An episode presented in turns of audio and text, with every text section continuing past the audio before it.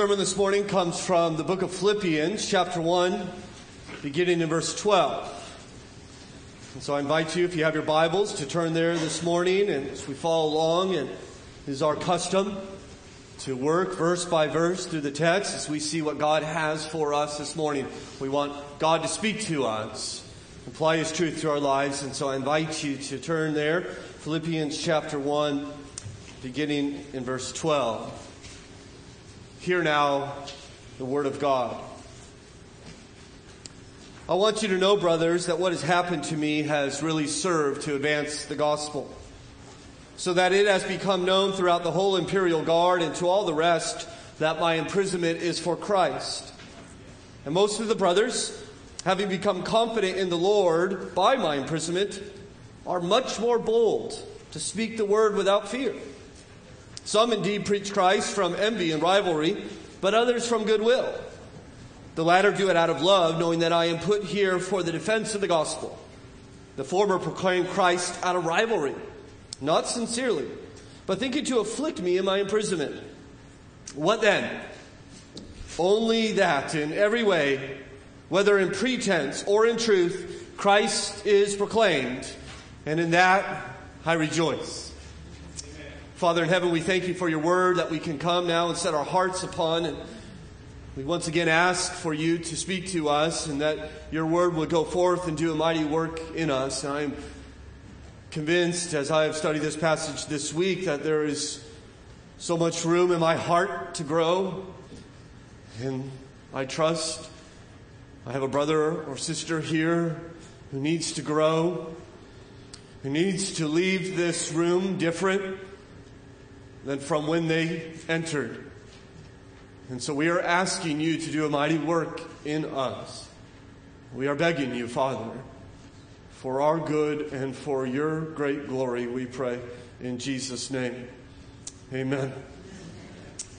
John Bunyan was a 17th century Baptist preacher who, by the age of 30, had been married for 10 years when his wife died in 1658, leaving him with four children under the age of 10, the oldest being blind. A year later, Bunyan would marry a wonderful and remarkable woman named Elizabeth, and Elizabeth would go on to care for these four children living in poverty by herself for the next 12 years. You see, Bunyan's preaching had become so popular and so powerful that the Church of England decided that he must be silenced. And so they imprisoned him. There, they locked him up for 12 years in order to keep him from preaching the gospel of Jesus Christ. Now, what's amazing about Bunyan's imprisonment is that at any time during those 12 years, he could have simply walked out of prison and gone home. He, if you will, held the key to his freedom. All he had to do was to promise to stop preaching the gospel. Go home, John. Take care of your young wife and your four children who are living in poverty. Just close your mouth. Stop teaching about Jesus. John, well, it's interesting when you think about, isn't it? And before we think about what he decided to do, I wonder, uh, what would you do? If that was you, if you were, had that choice, what decision would you make? I, I don't think it's, there's a clear decision here. I don't think he would have sinned if he went home to be with his family. If he said, listen, I, I have, I have my wife, my child's blind, they're having difficulty feeding themselves, I'm just going to shut my mouth and go home. But he chose not to. In fact, Bunyan would say, I can make you this promise. If I am free today, I will preach tomorrow. But it was not an easy decision for him. I don't want you to think that this man had no care for his family, was not burdened by their plight. In fact, he was terribly troubled by it, and he wrote about his wife and his children who would leave him. They would come and visit him occasionally when they're allowed in prison, and then they would leave. And he wrote, The parting of my wife and poor children hath often been to me in the place as the pulling of flesh from my bones. I am often brought to mind the many hardships, miseries, and wants that my poor family was to meet, that I am taken from them, especially my poor blind child. Oh, the thoughts of the hardship I thought my blind one might go under would break me into pieces. He was actually somewhat fearful that the, the burden that he was, if you will, laying upon his young wife to care as a stepmother for these four children would turn her against him, or perhaps even against God, that it would be too great of a weight for her to carry. And he would write to her, Let me beg of thee that thou wilt not be offended either with God or men if the cross is laid heavy upon thee not with God, for he doth nothing without a cause, nor with men, for they are servants of God to thee for good. Take therefore what comes from God by them thankfully. Not interesting. Endure this hardship, this suffering, thankfully. Endure it, if you will, with joy. Very much reminds me of what our brother Paul wrote here in verse 12. I want you to know, brothers, that what has happened to me has really served to advance the gospel.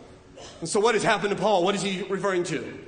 Well, we've already mentioned in our study of, of book of Philippians that he, like John Bunyan, has been imprisoned for preaching the gospel.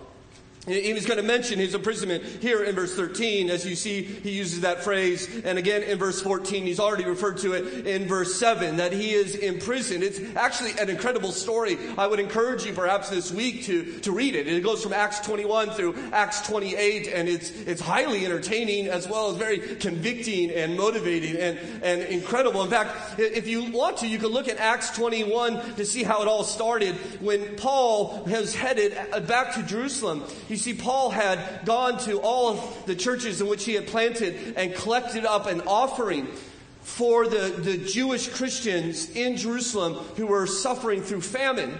And he went to all these Gentile churches and said, You ought to support your Jewish brothers in, in, Christ who don't have food. And so he took up all these offerings, an offering, by the way, that the Philippians begged him to be part of, even though they were in great poverty. And in Acts 21, Paul is on his way to Jerusalem. And in verse 10, it says, While we were staying many days, a prophet named Agabus came down from Judea. And coming to us, he took Paul's belt and bound his own feet and hands and said, uh, and said, Thus says the Holy Spirit, this is how the Jews at Jerusalem will bind the man who owns this belt and deliver him into the hand of the Gentiles. When we heard this, we and the people there urged him not to go up to Jerusalem. Then Paul answered, Why are you, what are you doing? Weeping and breaking my heart, for I am not only ready to be imprisoned, but even to die in Jerusalem for the name of the Lord Jesus. And since he would not be persuaded, we ceased and said, Let the will of the Lord be done. And there, just as the prophet said, he went down to Jerusalem and almost immediately was attacked by a mob, which almost killed him. And, and the only people that saved him, interestingly enough, were the Roman soldiers, but they weren't quite his friends because they lynched him soon after that. And he would be tried three times before three different individuals, including King Agrippa himself and yet no one would rule on his hearing. And there he would sit in Caesarea in prison for two years. And Paul said, finally fed up, he says, okay, well, I'm a Roman citizen. I'm going to appeal to Caesar, that Caesar will render a verdict for me. And so off they ship Paul on this boat, and there was a great storm at, uh, at sea, and the boat sank. But Paul had a revelation that they would all survive, and they all swam to this island of Malta,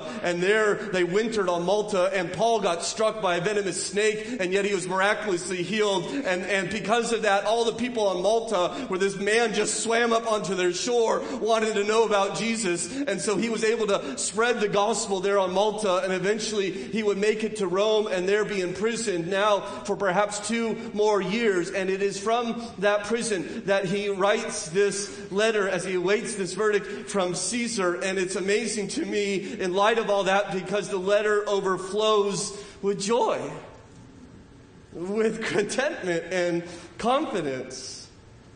He's clearly writing to them because they're concerned for him. In fact, look in verse 12. He says, I want you to know, brothers, what, what has happened to me.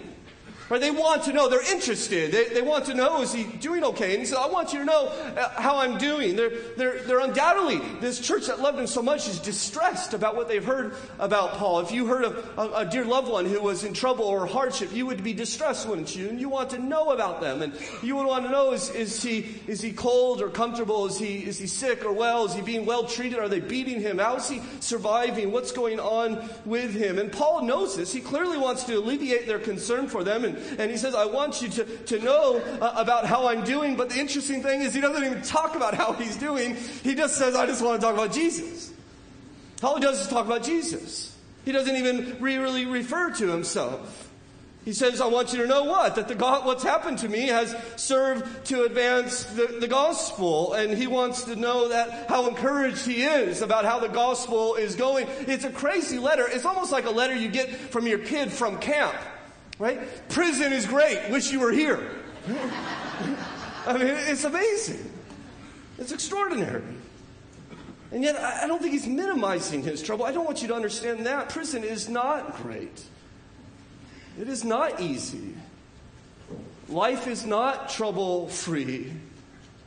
Paul does not love prison. He does not love the threat of execution. I, I am confident that there were times when there was tears shed by this man as he was unsure as what his future held. See, Christianity doesn't minimize hardship. I want to make sure we get that when we study this text on hardship. Christianity does not say in the midst of trouble, you just plaster a smile on your face and you grin and bear it. Don't you know better? You're supposed to be happy. That's not what's going on here. What Christianity does, it is puts your hardship in perspective.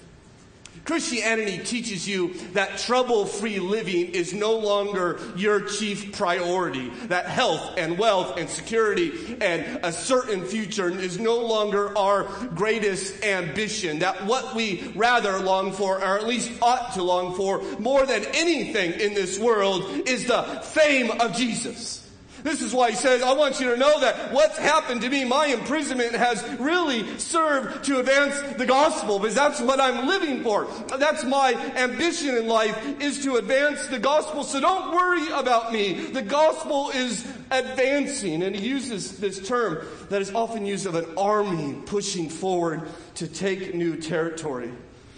The reality is, is, is that his imprisonment hasn't hindered his work to advance the kingdom of God. Has actually only served to, to move it forward, as he reminds us here in verse 12. And, and don't think that this is some morning after political speech where you're trying to take some defeat and make it sound like victory. No, this is what he really lives for.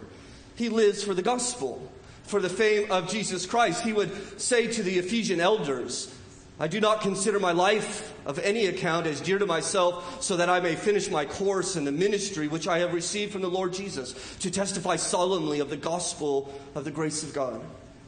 Or to the Corinthians, he said, Woe is me if I do not preach the gospel. And a little bit later, he says, I do all things for the sake of the gospel. And he encouraged Timothy in his last letter he would wrote uh, right before he was executed Remember Jesus Christ, risen from the dead, according to my gospel, for which I suffer hardship, even to imprisonment as a criminal. But the word of God is not imprisoned. For this reason, I endure all things for the sake of those who are chosen, so that they also may obtain the salvation which is in Christ Jesus, and with it, eternal glory. You see, everything in his life is subjugated to this one great and abiding desire. It is the fame of Jesus, it is the progress of the kingdom of God, and therefore, far from lamenting and complaining and resenting and whining about his hardship, he rather concludes he is willing to suffer such cost if it means that Jesus advances. And so this is no self pity party for Paul, the prisoner, but rather he declares to us, My life is not about me. I am Jesus' disciple. I am at his disposal. I go where he sends me. I do what he tells me, even if it means four years in prison. That's where I'll go because I live for Christ. That's what he's saying here.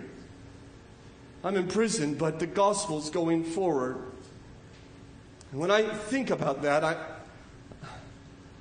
I'm immediately confronted with my own life.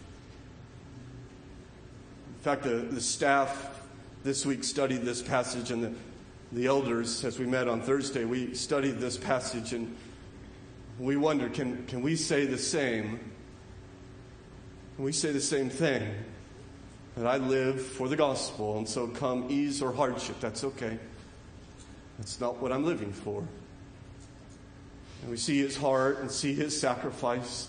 I wonder what he would do to the average, say about the average American church. I wonder if he walked into our auditorium today and spent some time with us, what he would say about us. I wonder what he thinks about this form of Christianity that treats Jesus more as a respected teacher who gives advice on your life so you can have ease and comfort rather than a sovereign Lord who demands you to bow your knee to him in everything. I wonder what this man who loves the gospel, even at great personal cost, would think of my life and our life. Maybe the Philippians' life. They're going through something similar. You know, verse 28. He says to them, and not be frightened by anything in your opponents.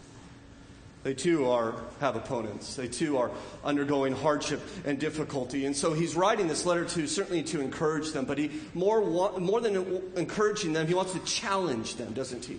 He, he wants them to consider how, how they should evaluate their life, what they live for. And I think that's the, the question that I hope that flies over the rest of our time this morning is, is Christian, what do you live for? As we see what this man lives for still in prison, still chained, with a certain uncertain future, he says, I want you to know that what has happened to me has really served to advance the gospel. Now, a statement like that demands some explanation. And so he's going to explain what he means. He's going to tell us three fronts in which the gospel is advancing, three ways in which it, he sees it moving forward in the middle of his situation. The first we see is that the gospel advances through difficult circumstances, as he explains in verse 13, saying, so that what is so that it has become known throughout the whole imperial guard and to all the rest that my imprisonment is for Christ. And so once again he refers to his imprisonment. Maybe your translation says chains there, not imprisonment. That's probably a more literal uh, translation. Um, it's actually the word chains. That that Paul is not locked in a jail like he was in Philippi. He's probably more akin to a house arrest. And there he is locked in a, a, residence that he probably has to pay for. It'd probably be a private residence. And he is free to receive visitors and become informed as to what's going on around the world. But the whole time in which he's imprisoned, he has a chain attached to his wrist. And on the other end, probably about 18 inches from what we understand, this chain would be attached to a guard's wrist. This chain would never be removed the entire time the person was in custody. Therefore, for perhaps four years, 24 hours a day, seven days a week, Paul not only was limited in his freedom, but limited in his privacy. He, he had no privacy as he was chained to these guards. We see that at the end of Acts in Caesarea, and we trust that's what's going on with him in Rome. In fact, it's just not any guards. You notice he says here in verse 13 that is the imperial guard, or maybe your translation says the praetorium. These would be a special class of guards. They'd be 9,000 hand-picked soldiers who Caesar Augustus, who was reigning at the time of the birth of Jesus, uh, began this service. They served, if you will, as the, as the king or the Caesar's personal bodyguards. They were received double pay and, and incredible pensions for retirement. In fact, many of them would actually retire in Philippi, interestingly enough. And they would guard, uh, guard Caesar. They would rise to prominence in 100 years from now, from this point, would actually become known as the kingmakers. And here Paul is, is chained to them, this this imperial guard, they not only served as the Caesar's bodyguards, but they also guarded any imperial prisoners. And, so we see this man um, perhaps chained to these guards. And, and how many must have been chained to him? Dozens, scores, maybe hundreds over the years, all chained to Paul, which I think raises the question who's really the captive here? because if you're going to be chained to Paul, guess what you're going to hear about? Right? Well, Jesus. Right? Uh, I mean, see, he literally has a captive audience 24 hours a day as they are locked up next to him. And so I trust that our brother in Christ, when they sat next to him, he began to speak to them about Jesus. In fact, he says as much in verse 13, doesn't he? It has become known throughout the whole imperial guard and to all the rest what? that my imprisonment is for Christ. And he's talking to them about Christ. And he would tell them about this man who lived perfectly without sin, who was the Son of God. And he was killed. He was crucified under the Roman ruler Pilate. And the Roman soldiers nailed him to a cross. But three days later, he rose from the dead. And whoever would bow their knee to this man who now reigns as King of Kings and Lord of Lords will receive forgiveness of sins and eternal life. In fact, one day he's returning to judge all of creation. And he would proclaim this to the guards. But not only would he say this with his words, can you imagine just the character witness that Paul must have had as he exhibit joy in his hardship and patience in his suffering, as he showed them wisdom and humility. In fact, as he loved his captors. How many prisoners would they have who actually loved them? And as God, Jesus says that we're to love our enemies, and I trust Paul exhumed this love for those who were chained to them. And you could imagine how this wonderful, incredible message, uh, uh, coupled with this incredible character must have impacted these hardened soldiers, and the stories of this prisoner must have begun to circulate amongst their ranks. He says, All the imperial guard has come to know this. In fact, I appreciate what F.B. Meyer says, the great commentator, when he imagines what this must have been like, saying, At times the room would be thronged with people to whom the apostles spoke the words of life. And after they withdrew, the sentry would sit beside him, filled with many questions as to the meaning of the words which this strange prisoner spoke. And other times, when all had gone, especially at night, soldier and apostle would be left to talk in those dark, lonely hours the apostle will tell the soldier after soldier the story of his own proud career in his early life, of his opposition to Christ, and his ultimate conversion, and will make it clear that he was there as a prisoner, not for any crime, but because he believed that he whom the Roman soldiers had crucified was the Son of God and the Savior of men. Meyer goes on and says, As these tidings spread, and soldiers talked them over with one another, the whole guard will become influenced by this meek and gentle apostle. I trust that many of these guards came to Christ through this witness. It Seems that what Paul's implying here, that, that they've come to know why he's here. I think some of those guards who became, who uh, gave their life to Christ would go on and become evangelists. I believe that because if you look at the end of the book of Philippians in chapter 4, Paul, in his farewell, has a very interesting uh, uh, verse here in verse 22 when he says, all the saints greet you. Then you notice he says, especially those of Caesar's household, Caesar's family. He's telling the Philippians, hey, by the way, Caesar has nephews and nieces, or perhaps children who now belong to Jesus. They are saints as well. And you think, well, how do they hear? Unless it was these bodyguards who would take the gospel into the very halls of the eternal city there in Rome and proclaim Jesus Christ. And you think that these chains on Paul's wrist had opened up for him doors to the fame of Jesus that would have never been possible if he were a free man. And so the gospel advanced through hardship. It often does. In fact, I, I, appreciate the story of John Bunyan so much. As I mentioned, he was imprisoned to be silenced, but he refused to stop preaching. He would actually preach every day in the jail courtyard, and all the prisoners, he would have this massive audience of prisoners that would come to hear him. But word spread, and it was just not the prisoners, but there would be hundreds of people every day that would flock to the prison and stand outside its walls to hear this man proclaim the work of Jesus Christ. And the authorities got so annoyed with him him and his gospel influence that they threw him in the inner prison so that he could not preach with any, to anyone anymore. And all that did was close Bunyan's mouth and enabled him to pick up a pen for which he wrote the great allegory, Pilgrim's Progress, which has been translated in over 200 languages and was the best selling book for 250 years other than the Bible. And his impact has impacted millions of people across across hundreds of years. You see, God works through hardship. He advances the gospel, perhaps even because of hardship. And, and, and, let's be clear here hardship's not good. Suffering is not good. Do not misunderstand me. You and I should work to alleviate suffering.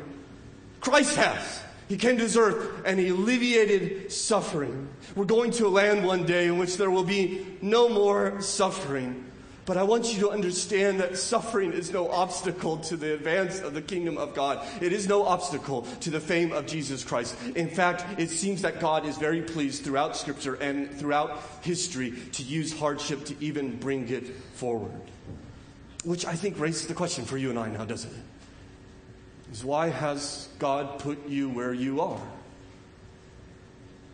There may be some here this morning who spend the majority of their time in a place they rather not be. And you may feel this morning that you are chained to a difficult job, or an angry boss, or a dysfunctional family. Maybe some who will listen to this message even find themselves chained to a hospital bed my question for you is Have you considered why God has put you there? Have you considered that you are there not primarily for your own comfort, ease, and personal satisfaction, but that God has put you there so you can follow Jesus in the midst of that hardship? So that you can advance the gospel. In fact, I would suggest to you the, the tighter your chains, the more difficult your hardship, the greater your gospel witness shines. And I, I know when, when, pastors say things like this, or you hear people teach things like this, the, the, the objection is well, doesn't God want me to be happy? Doesn't God want me to be happy? And I don't think the answer to that question is as easy as you might think it is. I wonder what Paul, I think Paul would have been happy to be let out of prison. I think he would have been happy not to have walked into Philippi and had his back lacerated by a flogging and then thrown in prison. I think God is after perhaps something more than your happiness. I think, to be honest, He's after His kingdom. I think He's after the advance of the gospel, the spread of the fame of Jesus Christ. And when you give yourself to that cause, happiness follows, joy follows. In fact, when, when the apostles asked Jesus to teach us how to pray, how did He teach us? He said, When you pray, pray like this Father, hallowed be your name. Not, Father, give me ease and comfort and a certain future and a trouble free life. He said, No, when you pray, pray for the fame of the name of God. And when you're done praying for that, pray that His kingdom would come and advance to places like the Imperial Guard and prisons in Philippi and difficult workplaces and dysfunctional families. And when you're done praying for that, then you pray that His will will be done in your life and in other people's life, that you walk in obedience in the midst of the life that He has chosen chosen for you. And it's only after that that he says, okay, now pray for your food and pray for shelter and that he would supply all of your needs. It seems that God's priorities are often different than our own priorities. It seems that Paul understood this. That, that fact he found living this way actually brought him joy and happiness. He found a great liberation when he stopped treasuring his own comfort above all else. He was captured by a new joy and a new purpose worth suffering and dying for. Would you want to live for something bigger than your happiness? What a silly thing to live for. What a shallow thing to live for. And I do it all the time. He's holding up something better, someone better than you and me. He says, Live for me, and if you do, I have made you this way. It's in that you will find happiness. You won't find happiness seeking after things or comfort or ease and pursuing all these things. Once you are freed from that, then you find happiness. I want you to understand that Jesus has come and He has demanded this of us. He has called us to follow Him. And so, Paul, who's unjustly imprisoned, does not write a letter of complaint and whining, but a letter of encouragement and joy. He's happy wherever God puts him if he's serving the gospel. He evaluates everything as to how it works for the gospel. Maybe, by the way, you're not in a difficult place. Maybe you're in the best place you've ever imagined. i I mean, things are going well for me, so it's really easy for me to talk to you who are in trouble because I'm not facing trouble right now. And there are loads of you who are not facing trouble. But my challenge for you today and for me is that perhaps God would like you to rearrange your life so that you uh, uh, are actually pursuing less of the things that you set out to pursue and more opening yourself to gospel ministry. Maybe you should rearrange your life so you could grab someone and begin to disciple them and read scripture with them or start a community group that you could begin to do gospel work. Maybe, maybe someone here needs to, to quit their job and to take the gospel to a place where they don't know the name of Jesus and, and live there and live for Christ at great personal cost to you.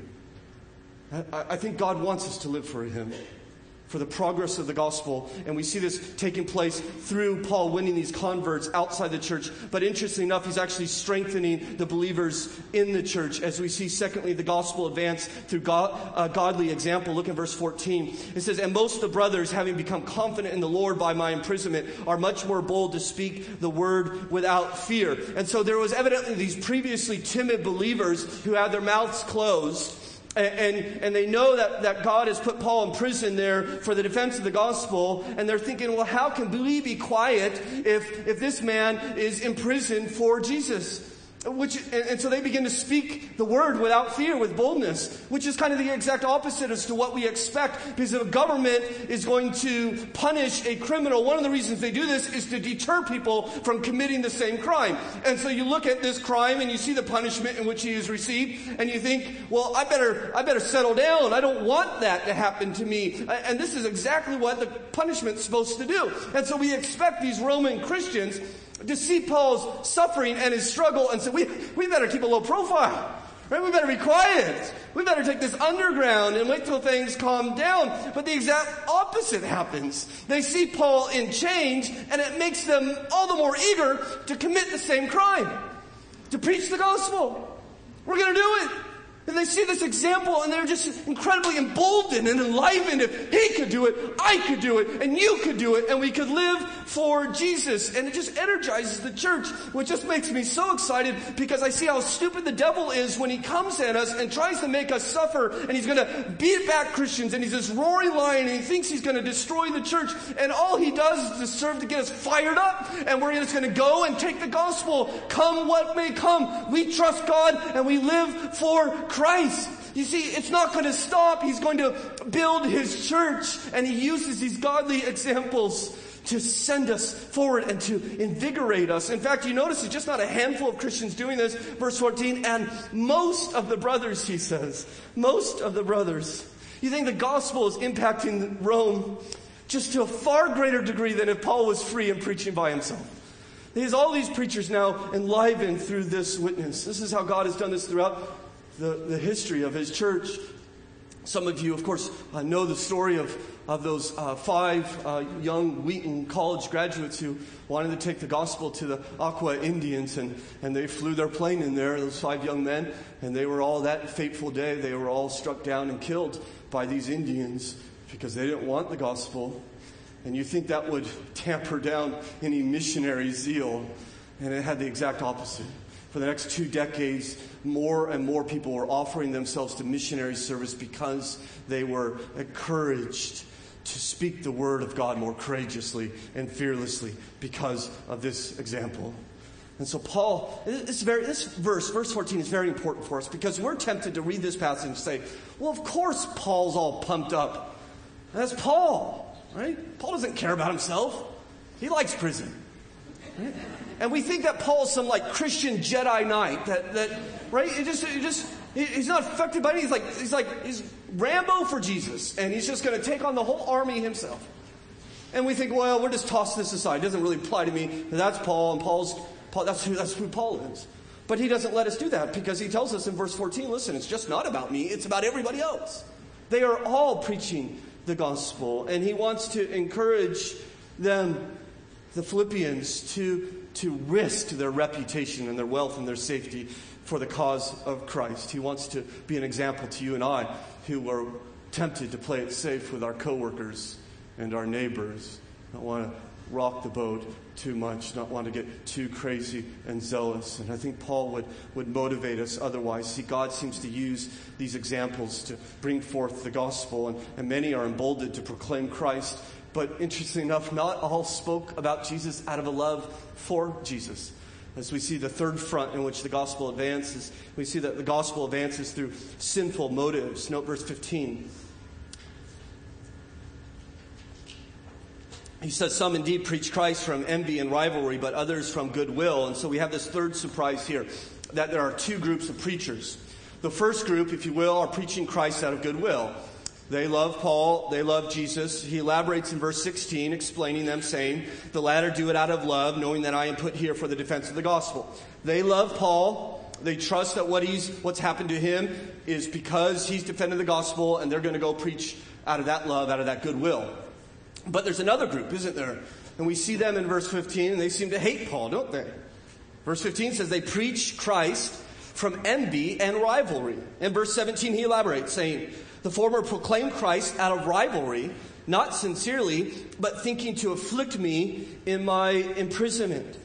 And so they have envy of Paul and rivalry of Paul, and they want to make Paul's chains chafe a little bit more. They want to rub salt into Paul's wounds. These are sick, self promoters. They are petty, and they're going to preach in order to gain something for themselves. And it may just be prestige over the great apostle Paul. And we're not sure what their motive is, but I think it's probably easy to speculate. I'm sure some thought as they considered uh, uh, Paul that, that Paul's always just running in headfirst into these hostile situations. That Paul sees a city, and what does he do? He just walks into the market street and starts screaming about Jesus, and he gets the whole city in an uproar, and he gets flogged and beaten and imprisoned and, and, and arrested. But, but, but that just doesn't happen to you, Paul. You bring trouble on us all. Why are you such a rabble raiser? Why, why are you causing us so much trouble? And they, they think, why don't, there's got to be a wiser way, doesn't there, Paul? Can't we be a little more discreet, a little, a little more discerning? As to how we might spread the kingdom of God. And so perhaps they, they, under, they thought this about Paul, or perhaps they explained that, that, that God's favor is no longer upon Paul. I mean, obviously, God has Paul in prison for these past four years. God is, must have lifted his hand from him. After all, he was in prison in Philippi, and God wouldn't even let him stay in that prison until morning. He freed him before the sun rose. And now, for four years, he's been in prison. He's probably has some secret sin, don't you think? And, and some flaw that no one knows about, but God knows about it. That's why God is restricting Paul. And after all, we're free to proclaim the gospel. And Paul must be some, some reprobate or some, some terrible sin that God is, is uh, uh, confining him to prison. Or maybe they thought, you know, it's time for a fresher way right? All this preaching the Bible stuff and going verse by verse and telling people, you know, we need a fog machine and some peppermint lattes and a good parking lot. And, you know, we, you know, people, we need to make it relevant, right? We need to it exciting. We need to pump this thing up. And, you know, Paul's just the old fogey guy who just wants to preach the Bible and preach the Bible. And we, this just, we need something new. And you can see how they must have been saying these things about Paul. And of course, this must have hurt Paul deeply. And, and uh, he had feelings and it must have been t- terribly troubling for them as they accused Paul of folly and sin. But amazing, nevertheless, they get around to preaching Jesus. I mean, they're not heretics. Right? He says there in verse 15, some indeed preach Christ from envy and rivalry. And again, verse 17, the former proclaim Christ. They are preaching Jesus. If they were preaching another gospel, Paul would have exposed them. As he did time and again in his letters, he has no patience for those who peddle a perverted Jesus. He has no patience for for those who do so in our day, I trust, those who knock upon our doors with a pseudo gospel and a, and a, a, humanized Jesus. And Paul, I think, would have told them, as he did those like him, that they are Satan's servants, they are defiled and damned, as he would write.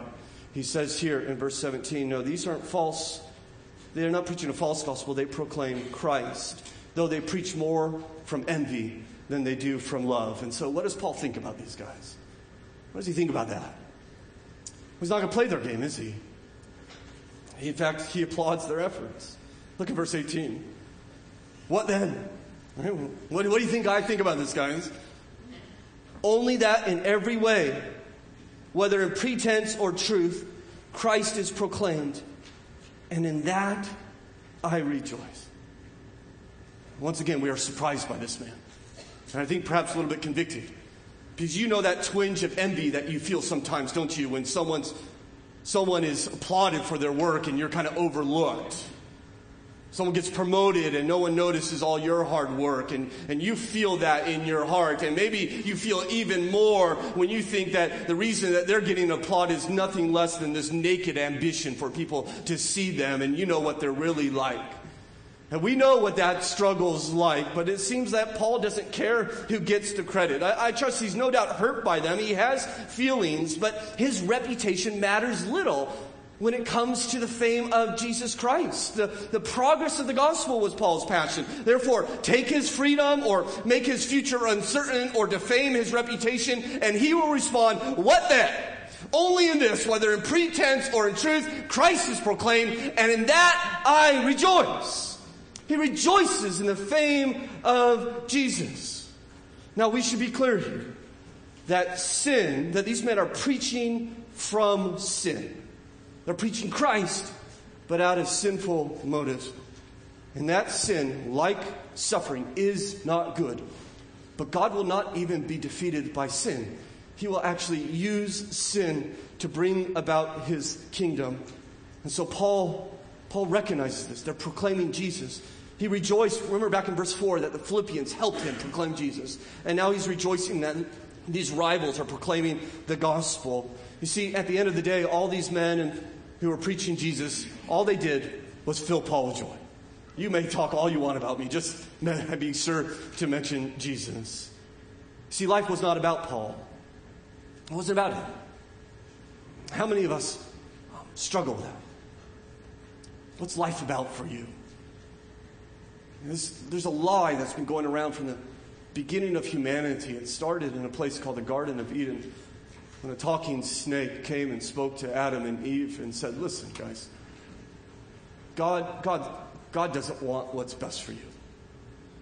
And I'm here to be your benefactor and just open your eyes a little bit. God, God wants you to live for Him. He doesn't want you to live for yourselves. So if you're going to pursue happiness in your life, you need to get out from under that yoke. You need to take a step out from under his rule and begin to seek your own. You need to get your own because he's certainly not going to give it to you. And so many people have bought into that lie, and we've been living that way for millennia. Life is about me, we think. And I just want to I just want to say to you, I just want to confront that this morning. It's not about you. Your life is not about you. God did not make you for you. He made you for Him. And if you understand that, then you will find joy and delight in which you are seeking. If you think that life is about me, and not only will it lead to misery, it will, it will lead to sin. In fact, there's no sin in which you won't be willing to commit. If you are committed to the, your self-exaltation, seeking your own, you will cheat on your spouses and lie on your taxes, and we will abort our babies, and we will steal from our workplace, and we will yell at our kids because they don't give us what we deserve, and we will rage at the driver in front of us because they are an inconvenience, and we will manipulate our friends and and our girlfriends and our boyfriends in, in order to satisfy our needs. And we will do all sorts of terrible, evil things in the name of seeking after my own self, my own happiness. And we will wake up tomorrow and we will do it again and again and again. And it will only grow deeper and deeper and never satisfy us because we are not made that way. God has made us and He has made us to find our delight in Him. Just as Mark read for us, the great quote from, from Augustine that, that our hearts hearts are restless and they, until they find their rest in God, in you, God. And I'm telling you, as a Christian, you are, you are called to give him everything, to follow him. Jesus does not call you into discipleship. So many times we, we, we say the gospel is this, you, you know, Jesus is going to come and he's going to, to just add Jesus to your life. Continue to live the life that you have and just bring Jesus into that life and he's going to follow you along throughout your days. And I'm telling you, that's not the gospel. The gospel is you don't add Jesus to your life. You turn from your life and you turn to Christ, bowing your knee as the sovereign Lord of the universe. You follow Him. And maybe you're here this morning and, and you're not a Christian. And, and I, I, I offer you this morning, based upon the authority of God's word, eternal life. I offer you a life that will never end. I offer you forgiveness of all your sin through the blood of Jesus Christ. That if you would repent and place your faith in Jesus, you will live forever. But I want you to understand something. You who do not trust Christ today, In order to receive that eternal life, your life must radically change. You don't get to just keep living and add eternal life on the top of it. You must turn from your life and turn to Christ. You must follow him. You don't get to continue to pursue your own self exaltation, your own ambitions with Jesus coming along. I want you to be fully aware of what the gospel is. It is a surrender to Jesus, and you begin to live for His fame and His ambition, which will lead to greater joy than you ever known. Which, of course, confronts us Christians, doesn't it, as we think, what are we living for? What are my aspirations and my goals? And what am I doing with my money and my marriage? And do I live for a nice house or to retire early or to see my grandchildren grow up. And none of those things are wrong or bad. Please don't misunderhear, mishear me. But when you begin to live for those things and they choke out the best thing, the most important thing, the fame of Jesus, you know what's going to happen? Your joy is going to fluctuate and wither based upon your circumstances. And when the bank account is full and the, the marriage is happy and the, the health is good and you're appreciated, you're just going to be ha- full with joy in your heart and a smile on your face. But when a cold comes or cancer comes or persecution or poverty comes, all that joy and contentment is dislodged from you. And so many people live their life like that. And it is not the Christian life. It is not what we're called to live. We are called to look at Paul's example, for instance, and see how, evaluate all things as to how it, how it serves what's most important to me. And that's the fame of Jesus Christ. And I want you to understand Paul's not a stoic. He's not some this emotional detachment. It's actually the opposite. He's actually found something worth living for. He's found something worth suffering for and worth giving up everything for, something even worth dying for. He has found something better than himself. And when you live for Christ, you will find freedom from laboring to be appreciated and to be comfortable and to be secure. And we all have to fight. There's this huge area for me to grow in this. And there is, I trust, for some here, but I, I trust God's word that there is joy found in the fact that we are made for Him. And that, that once we're tapped into that, that, that wellspring will never run dry. dry. We, we sang this song. I wrote it down this morning. Take my life. You are all I live for. Oh, Uh, there was a, a bit of conflict in my heart when I sang that. You are all I live for. Was that true? Well, what do you live for? What brings you joy? What a wonderful conversation you could have over lunch today. So, what do you live for? What a wonderful conversation to grab a brother and sister in Christ and say, let's just talk about this. Let's just not hear God's word and go on our merry way. Let's think about it and apply it to our life. Where is my joy coming from? What am I living for? We see, I think Paul gives us a great example and a great encouragement. Of course, all this, this false preaching here, or not the false preaching, but these false preachers, if you will, as we end our time this morning, none of it excuses their hypocrisy. Right? It has repelled so many from the church even today. These false preachers, these people that preach from false motives. But what's amazing, what we ought to see is that God can use even those who preach with no sincerity in their heart for the advance of the gospel that he could use money grubbing televangelists and sophisticated unbelieving preachers to actually spread the fame of Jesus, just as God can use chained prisoners and newly inspired preachers to build his kingdom. And, and what this text does, in addition to conflicting, uh, um, challenging me, it actually reminds me that the gospel rarely advances in the ways you and I expect it to advance. It, it, it uh, it's rarely advances because we have economic power or political influence. I think we need to be aware of that in light of what's going on in our country in these days. As I see increasingly uh, the direction of our land is going away from those who claim Christ. And we once rejoiced in what this nation held so dear, freedom of religion, where we can be whatever faith we ha- are, and we could be it uh, throughout our life. And that has been redefined as a freedom of worship. It is okay for you to enter into your sacred buildings and worship and practice your religion, but when you get out into the market marketplace, when you get out into your community, you are to leave your religion in that room. You no longer have that freedom. At least it seems to be going that way as we are parodied in entertainment and we are misrepresented by the media and we are shut out by public education and we are mocked by the academy. And I want to stand and fight with you and pray to protect those freedoms. But please do not misunderstand. If our country continues to go the way it has been going, it is not a threat to the gospel. It is not a threat to the kingdom of God. He will build his church. And it seems to me, in fact, the Bible seems to teach and history seems to lay out that, that when persecution and hardship comes, that the gospel seems to abound even more. Even more in Paul's days and in our day. And so that should remind us, I think, that, that God rarely advances his fame through beautiful church buildings and programs designed to attract church shoppers. He rarely uses those things. He, he rarely uses Christian politicians. He rarely uses church basketball leagues and things like that. I'm not saying he doesn't. Don't, don't mishear me. I'm not saying he doesn't.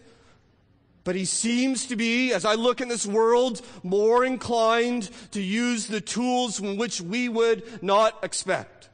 That God typically works through means the world rejects.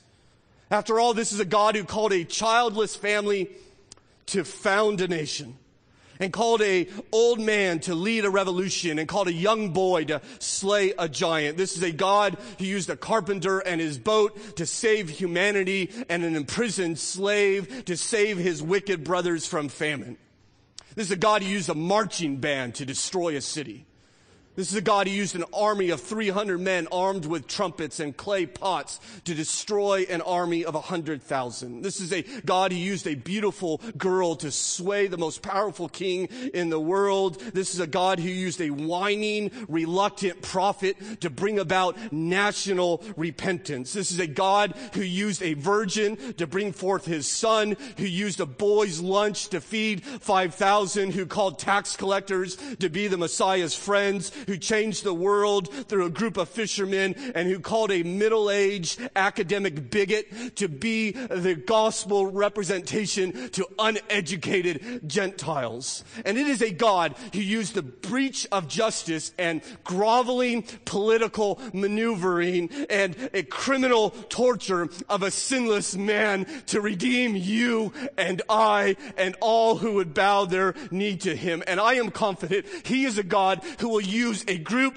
of Americans living in Northern Virginia who have renounced their, their desire of self-allegiance and have bowed their knee to a king who is called Jesus, the eternal son of God, who do, who though he was equal to God, did not seek his own comfort and ease and convenience and luxury, but rather laid it all aside and was willing to be nailed to a cross and mocked and beaten in order that he might redeem a people for himself himself who will cry out to the world, we have been freed from our self-allegiance. We have been set free from our prison of self-exaltation and we now live for another. We cry out with the saints from old, worthy are you, the lamb who was slain to receive power and glory and honor forever and ever from us through our hearts.